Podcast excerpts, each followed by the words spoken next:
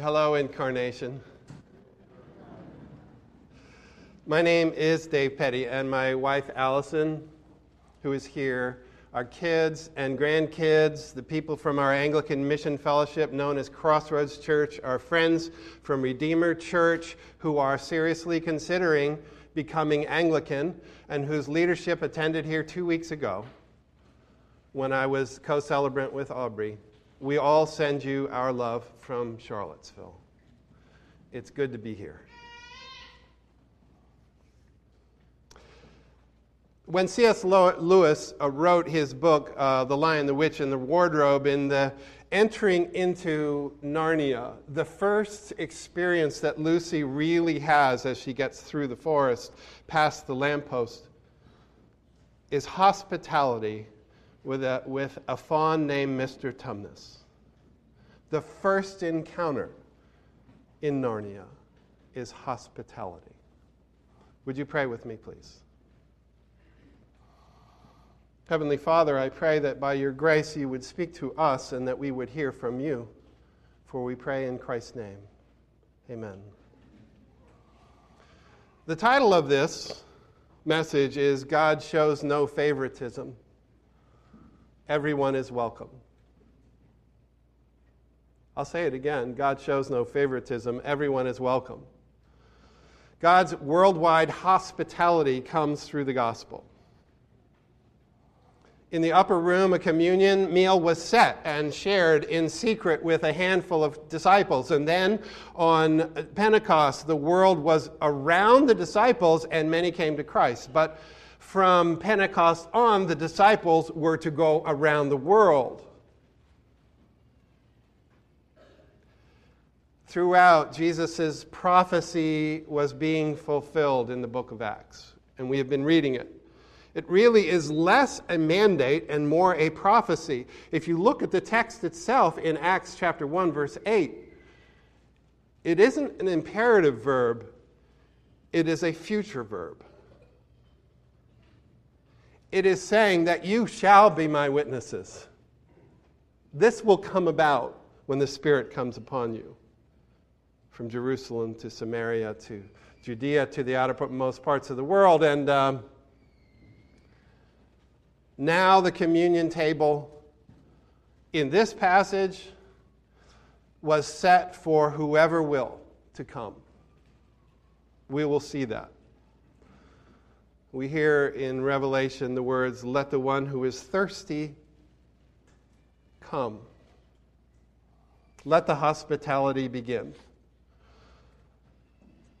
But there's a missing piece.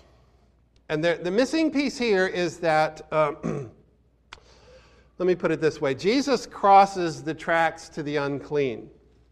He does that again and again. But Peter and, and, the apostles knew this, for they had seen it, and that they had heard that the gospel was for everyone. They even knew that.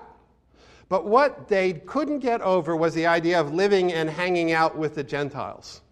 To the Jew and the Levitical law, uh, the Levitical law was clear about this keep your distance. uh, I remember growing up in middle school in uh, Lebanon, Pennsylvania. And then when I was in ninth grade, I had some friends, I was hanging out with some friends away from where I lived, and they asked me one day, Why do you hang out with us? We're from the other side of the tracks. You're the privileged people, we aren't. And my completely naive response was, I didn't know there were tracks.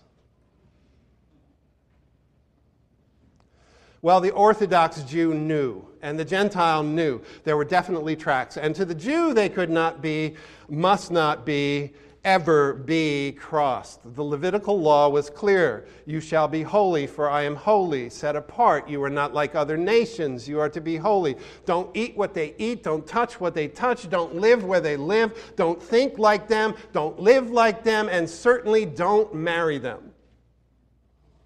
It's weird that Jesus seemed to cross those tracks all the time. the woman caught in adultery, the tax collector in the tree, the Samaritan woman at the well, the blind man, the leper, the demon possessed. Even in his death, Jesus talked with a criminal and even said, Truly, this day you will be with me. You will be with me in paradise.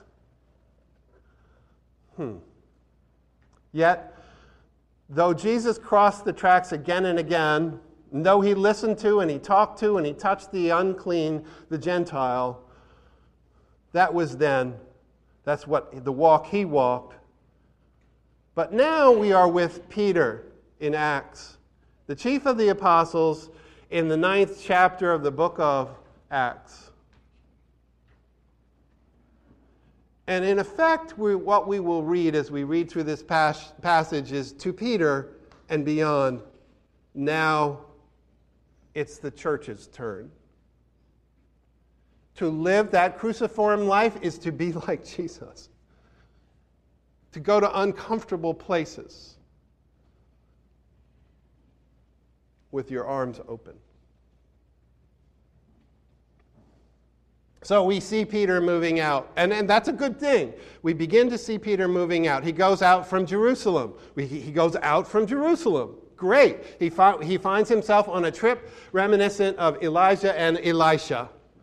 What happens is he goes to the house of Aeneas, and there in Lydda, about 25 miles uh, toward the Mediterranean from Jerusalem, about 25 miles, he goes there, and Aeneas has been paralyzed for eight years, laying down bedridden, and God uses him to, among the Greek speaking Jews of Lydda, he, God uses Peter to bring the miraculous work of Christ. And word goes all around. The residents of Lydda and Sharon saw him and they turned back to the Lord. Then he goes to Joppa. That's about 12 miles further. It gets us to the coast of the Mediterranean, right on the coast. And there is Tabitha. Tabitha is a sweet name. Her name means gazelle or deer. And, in, in, and it's sweet. And the people, and in, that's in Aramaic, and in as well in Greek, it means it is Dorca and it's still Dorcas and it still means the same. And when he arrives, it's a sad scene. People are showing him, look what she made in this life. Look at these garments. Look what she's done. They loved her. She was devout. She was respected. She was valued. And now she was dead. Jesus is we, we, we see Jesus work through Peter in where Peter says, ask everybody to leave the room. Quietly, si- quietly with just her, he kneels and prays. No one else is watching. But he's dependent on God. And he pours himself out to God and she, he calls her to get up, and she gets up. She is risen from the dead, and he takes her hand, and he, then he takes her out of the privacy of that miraculous moment to be shown to the world, to be shown to the neighborhood, to be shown to the friends. She's alive. Jesus is alive. God is at work. And it became known throughout all Joppa, and many believed. We read that in verse 42. What happens here uh, is important because Peter is now validated as an authentic representative of the line of prophets who work signs and wonders. So, there in the midst of these other people outside of Jerusalem, they are now seeing a demonstration that Jesus, who rose again, is alive and at work through this man and therefore through the church. Make no mistake about it. Now, did you notice that, that Peter is, is staying in the house of Simon the tanner? What do tanners do? You know, in uh, Sixth Sense, the kid says, I see dead people. Uh, in this, this Jew, Peter, is living with someone who works with dead animals. And to the Jew, to, especially to the Orthodox Jew, this would be a stretch in terms of the unclean.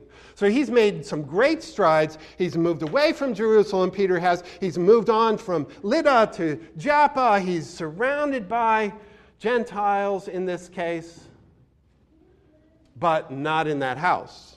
Thank you very much. So he'll work with Simon, the tanner. He'll live there. But something more as radical is coming, Peter.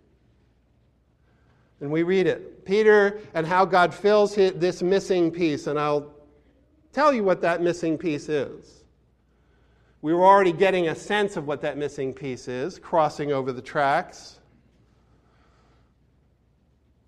But Cornelius has a vision, meantime. He has a vision in a place called Caesarea, which is a Roman household. He, he lives in a Roman household in a Roman town. Uh, Judea was really um, the center of Roman administration in Judea, where Roman procurators or governors lived. And the population was mainly Gentile. Philip had been through there. Paul would go th- through there to get to Tarsus. But now, this Cornelius, he's a centurion. He has 100 men under his care, 100 soldiers. He, he has this thing called the Italian Regiment, which was interesting. You think of the National Guard, it was kind of like that. Because when there was time of need, that's when that particular Italian regiment would be put into action. Okay? So, Cornelius is considered and spoken of as a fearer of God. Let's get this clear a little bit to be a fearer of God was not quite a full proselyte, not a, certainly not a Jew. He was a Gentile attached to synagogues and sympathetic to Jewish belief and ethics. And it says of him that he prayed continuously. He prayed to God continuously. If you actually look at the Greek in that, that word continuously isn't just constantly, but it actually means everywhere, all the time. That was Cornelius. And he gave his gifts to the poor, alms to the poor. Technically, though, to the Orthodox Jew, don't care. You're unclean. Cornelius has a vision. It's around 3 p.m., which was the time of prayer for Jews, um, and, but he was not at the synagogue. But during this Jewish hour of prayer, he is praying, and an angel of God appears to him. The prayers are answered, says the angel of God. He has this vision he has this vision. This angel approaches him and says, Your prayers are answered, Cornelius. Your alms are accepted. Actually, what it means is they are a, have become a memorial to God. Man, that's what I want. Anything I do, I want God to have as a memorial. If God remembers it, it will never be forgotten. How cool is that? How great is that? But for Cornelius, think about this the angel of God says, Your prayers have been answered. What do you think his prayer was? I have been thinking about this. You know what I think his prayer was? It was to belong. To belong to God, to be one of his chosen, to be God's. That was his prayer. And the approaching of the angel is the beginning of how this is going to come about for Cornelius. We'll see. So he says, Send for, for Peter, and he sends for Peter, who's in Joppa. It's about 30 miles then um, that he has to go, uh, send two servants to get to um, Joppa from Caesarea. Caesarea is also on the shore, by the way. So Peter's in Joppa, meanwhile. And I'm going to give you some a term that at least I tend to do these sorts of things, but he's on a socio religious reorientational journey, and he hardly knows it. He, he has a vision. And the vision, uh, first of all, let's get the context. Um, he, there's a sheet that appears to him. We'll see that. But the context is he's at noontime praying. He's not praying at 3. 3 was the normal Jewish prayer time. This was lunchtime. So, do you get sort of why this vision is going to be important to him?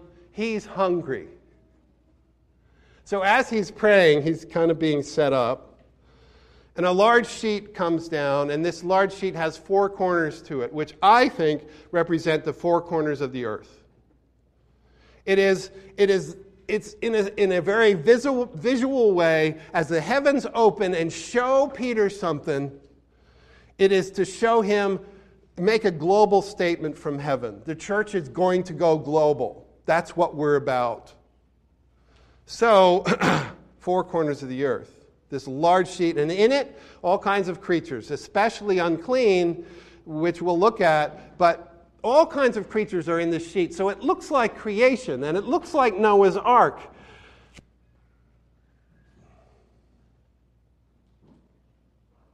Arise, Peter, sacrificially kill and eat. That's the Greek again, sacrificially kill. That's the term. Don't just kill, but sacrificially. Let's make this a holy thing. And his response is, No way, Lord. I'm a Jew just like Daniel. I eat kosher. I've never eaten anything unclean or common. I know Leviticus. It's your law.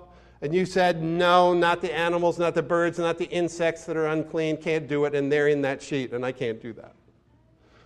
And uh, in effect, you know that God is saying, yes, you can and you will. You you told me, God, I should be holy, set apart, different with the people. You told us all to be set apart, not do what they do, not think what they think, not live like they live, and not li- certainly not be with them or get near them and get our hands unclean because we're clean by you. We're made holy by you. And he, God's response, well, before we say it, let's talk about holy for a moment not knowing the context of what you have heard about what holy is, and I'm sure you have uh, heard about it before, let me just re- then reiterate if you haven't, then good.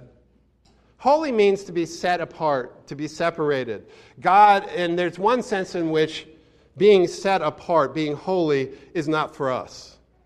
It's God's, per, God's place, which is that God is not creation, God is creator.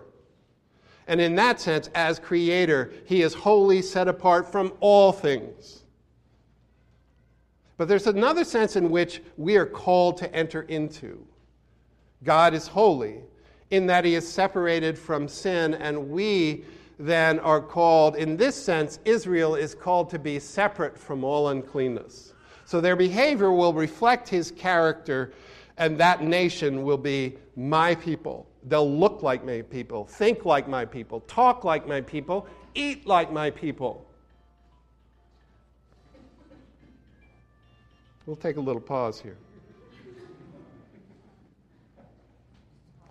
But here's something real important for you. Please get this. This is real important at this, at this juncture for us.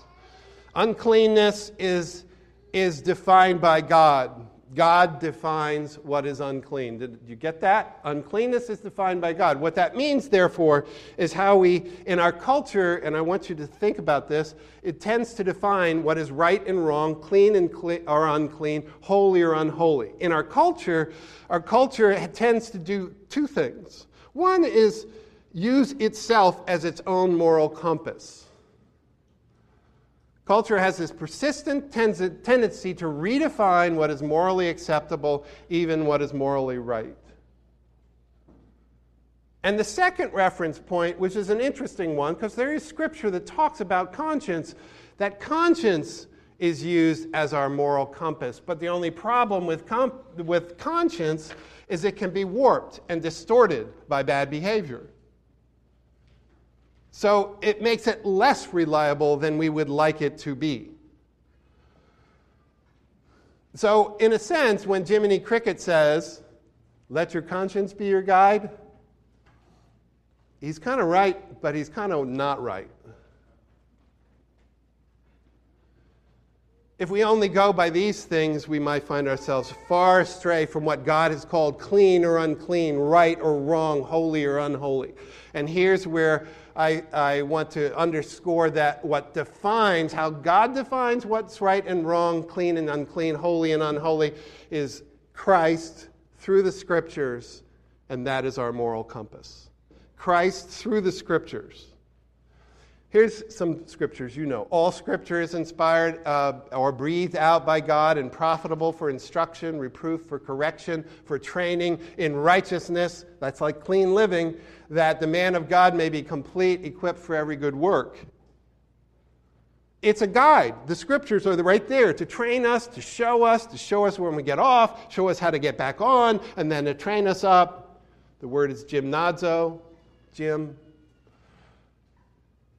Romans 12, 2, don't be conformed to this world, but be transformed by the renewal of your mind. Don't use this world as a measuring stick for what to do. Don't let culture be the measuring stick for how to behave if we're talking moral, if we're talking right and wrong, clean or unclean.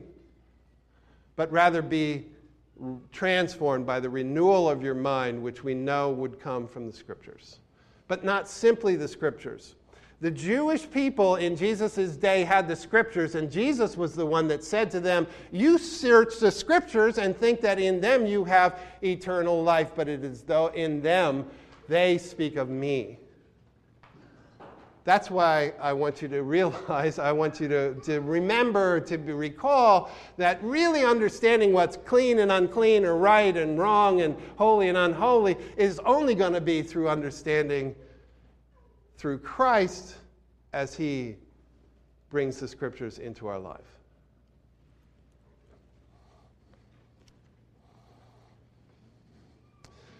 So, how, what we find here is in this situation with Peter, in this vision, is when he has this sheet of these, these creatures. Is God redefining what is right and wrong, clean and unclean? holy and unholy? Is he redefining it in this vision with Peter? And I want to say, yes, he is.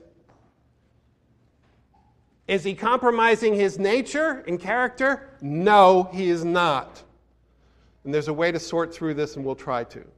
But what I want to say to you is the statement that this angel says to him is what God, this voice says, is what God has cleansed, you must not call common. It's God's prerogative to determine what is clean. And then, by the way, Jesus has been redefining clean all along in his lifestyle. But the Jewish disciples weren't getting it. The clean and unclean provisions of the law were temporary. They were designed to keep Israel a holy and distinct people to show that they were different until the time when Jews and Gentiles could receive the forgiveness of sins and sanctification on the same basis through faith, faith in Christ. That's when it all changes. That's, that's how that works. That's the setup. Now, let me say another thing. If you're looking at your scriptures, look at verse 16, because it says in verse 16 of chapter 10 that it's repeated three times. This message is that important. To Peter, to the church, to you and me. So, transitioning from the rooftop to the Romans uh, is where we want to go. From the rooftop, three things happen to convince Peter. One is he has this vision. Two is that they're the rival of the men that Cornelius sent. What do you know? They're there. They just knocking on the door right after that vision. What do you know? Hmm. And then the clear leading of the Spirit, because the Spirit says to him while he's pondering and perplexed, he says to him, Behold, three men are looking for you. Rise and go down and go with them. That's an imperative without, now here's the other word. This is a very interesting word. Go down and go with them without considering, critiquing, evaluating, because I sent them. Suspend all that crit- critical past of yours and your perceptions of things. Just get up and go. All the evaluating, this is not time to rethink. Let me do the rethinking for you, God is saying. So Peter does this. But what is new in this is when those servants talk to him, different than we've heard in this Acts passage, is that they say, Cornelius has sent us to you. They tell the story, and then they say, so that you can come and that we can hear words from you. That's the new part. So, what is Peter going to say? Though it's not Levitically legit for Peter to go to Cornelius' home, a Roman household, he goes with six circumcised believers. We find that in Acts 11, and as well as two servants, the two servants that came. So he gets to, now we're on the fourth day of the story. It's Caesarea. We're in this Roman town, and we see there all set up. It's like this whole thing is set up. There's this expectancy in the space and in the area in Cornelius's household because he's invited all his friends and he's all in his relatives. And, and if that's not enough in verse 24, verse 25 is it is he is so expectant that he falls on his knees to and worships Peter as Peter walks in. Peter, of course, says, No, I'm a man like you, so don't do that. But it shows the level of anticipation on Cornelius' part. And he doesn't know. He, he needs to know. He wants to know. And the audience, it says in verse 26, is large. The word in Greek is mega. And Peter says to them, You guys understand how difficult this is for me. It's actually unlawful for me as a Jew, but God has shown me otherwise. Good move. And this was what was utterly new and radical for Peter. And this is the missing piece. This is the missing piece. By means of the issue of hospitality, capital, bold, underline by means of the issue of hospitality, Luke demonstrates that the conversion of the first Gentiles uh, required the conversion of the church as well. Peter is going to have to change, and through Peter's voice as chief of the apostles, he's going to go, have to go back and, and eff- effectually change the church and its mind about hospitality.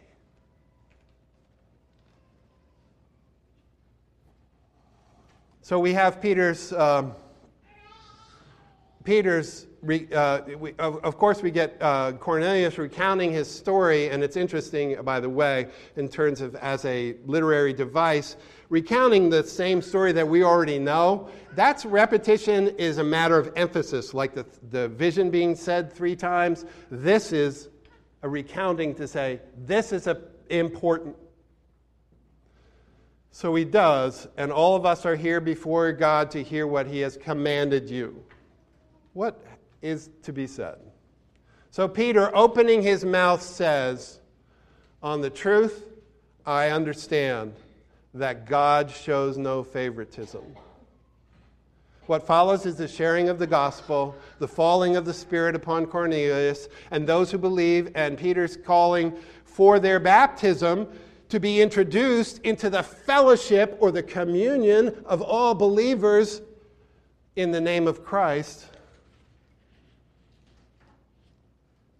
We need to back up one second, please. I need to underscore something for you, or at least help untangle something here. We've been alluding to this, but here it is. We hear the words, God shows no favoritism. Sometimes the translation says partiality. And I have to, uh, my response in, in, initially to this is really? God shows no favoritism? Are you kidding me? What about Abel? What about Noah? What about Jacob? What about David? What about Job? These people were selected uh, beyond the people uh, that were around them. He, they were favored. I'm going to keep Noah, and the rest of the planet is going to go. The rest of the people are going to go. What? God shows no favoritism? What's the point? And then he uses the language of the chosen. God chose them, the Hebrews, the Jewish people, as his people, my people unlike any other nation. And you're telling me that God shows no favoritism? What? Here's the way I understand it, but before I get to it, then let's just talk about Jesus here for a moment. In the Transfiguration, there's Moses, there's Elijah. Yes, they fade into the distance, and there's Jesus. Here is my beloved uh, Son. Hear him. He's favored, he's chosen, he's elected. No favoritism? This might help you. In the line of God's salvation plan, to be clear, he was selective. And in this sense, God showed favoritism.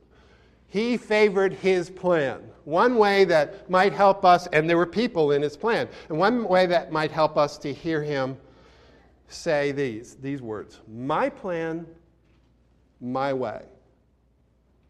Got to be that. So, in that, he's favoring himself.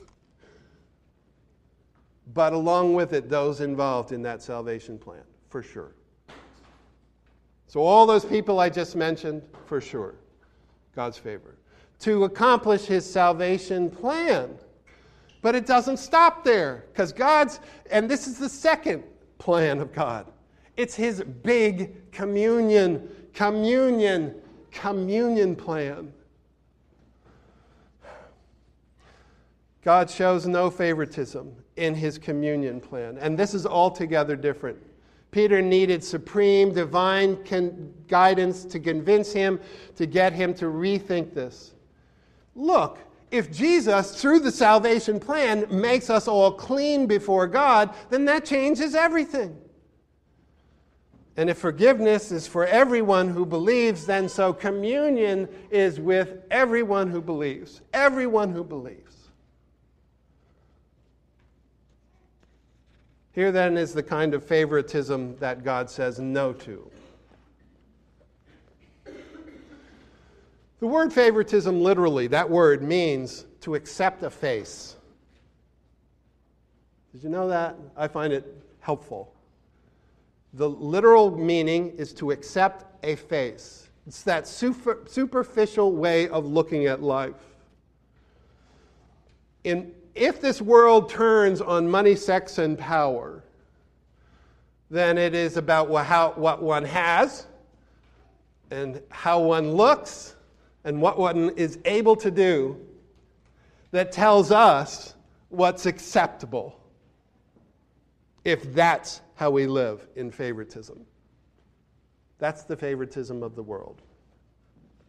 Favoritism occurs when we give more respect to one person than to another for no good reason.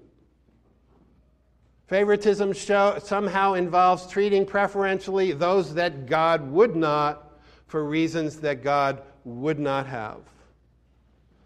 And with favoritism comes exclusion. This is the tricky part.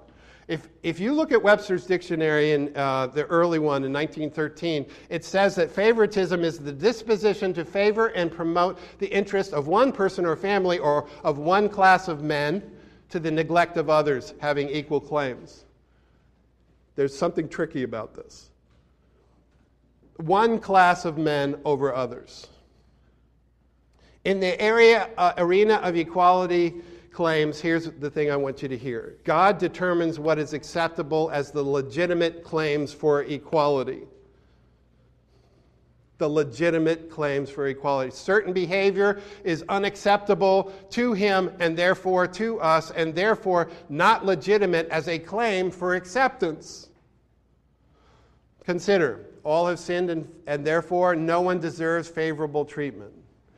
And therefore, any given pattern of sin is never a justifiable or legitimate claim or basis for God's favorable treatment or the favorable treatment of others. That's not the basis. In God's way of thinking, which we know throughout Scripture, his prohibition of favoritism toward a class of people is not directed at a kind of people who have an immoral affinity or identity, such as alcoholics, drug addicts, thieves, sexually immoral, murderers, molesters, rebellious. This favoritism that, that God shows no favorites and is against favoritism is not to say that God is also not against these behaviors. He is against these behaviors. And people who identify themselves acceptably with those behaviors need to be challenged about that again and again.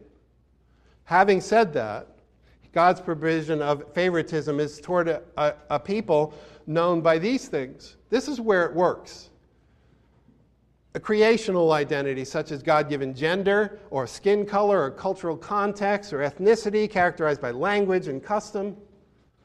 It's economic identity, such as the rich or the poor or the middle class. It's developmental identity, such as no favoritism towards the unborn, the infant, the child, the teen, the adult, the elderly. God shows no partiality. His, his love extends way beyond these classifications. Or urban or rural or popular or unrecognized. To, to God, the, there is no favoritism in any of these types of distinguishing characters. They don't mean anything to Him, except maybe one exception. If there's any favoritism with God, it is It is a genuine care toward the oppressed and disenfranchised, toward the foreigner, toward the poor, toward the widow, toward the orphan, toward the prisoner, toward the infirm. Conditional love or perfect love? Be perfect as your heavenly Father is perfect. When you look at the passage referring to God's perfect love, it's actually a complete love, not loving those who love us but loving the unloved. And in a very real sense, loving the unliked.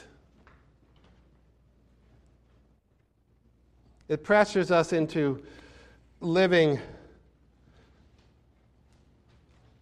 into loving those we like, those we know, those who belong, when our culture is saying to us,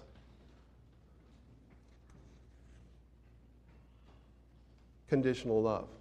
But if we're saying perfect love, for the people I'm attracted to, the people I'm comfortable with, the people I like, the people that are nice, the people that look and smell nice, the people who are polite, the people who are agreeable, these are the ones? No. Love your neighbor as yourself, not because your neighbor is yourself. That's the problem with image and affluence and education and acquisition and prosperity and comfort and privilege and leverage and looking nice. We're simply called by God to set this favoritism aside for the sake of, out of love for the poor, the hurting, the refugee, the morally confused, and also, by, by the way, we include in that loving those who love us, and loving the people who like us, who think like us, and act like us, and dream like us. But God's perfect love is all inclusive, and therefore Peter learned there, standing with Cornelius and the gang of his relatives and seeing them come to Christ. Even before that, he learned in the vision that God shows no favoritism.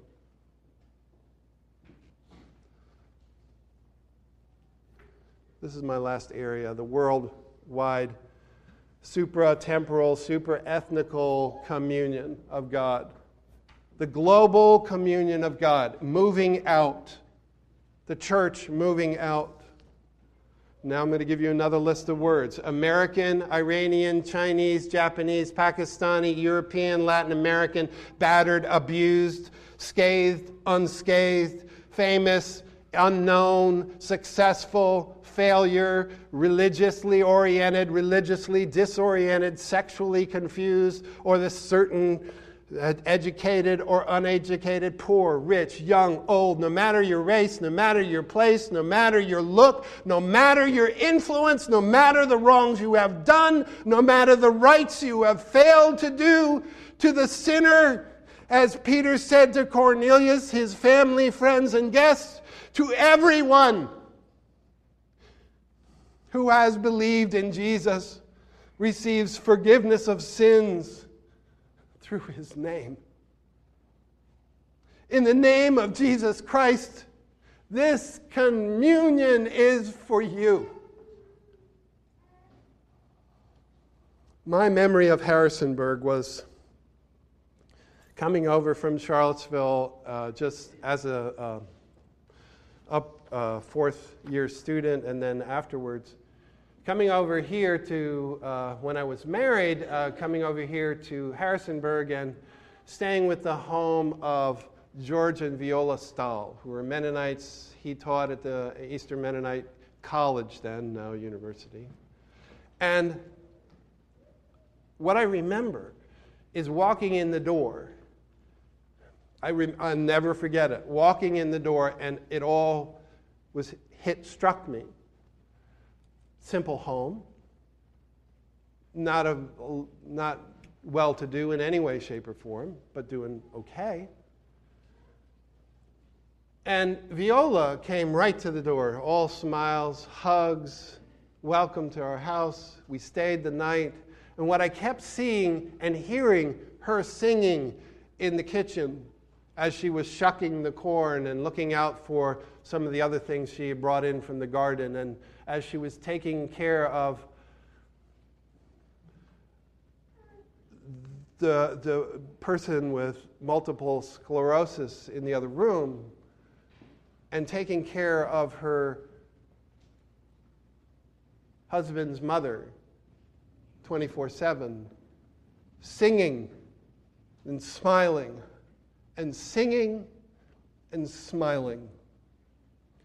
And it was to me the vision of hospitality. It always will be. The smile, the welcome, the care. From the hospitality of this place, incarnation, and from our homes to those we work with and play with, among our neighbors to the successful, the stranger, to the imprisoned, the addicted, the alone, the normal, regular, the homeless, the jobless, the refugee, the prisoner, the disenfranchised. From Harrisonburg to the valley to the outermost parts of the earth. In the name of the Father, and the Son, and the Holy Spirit.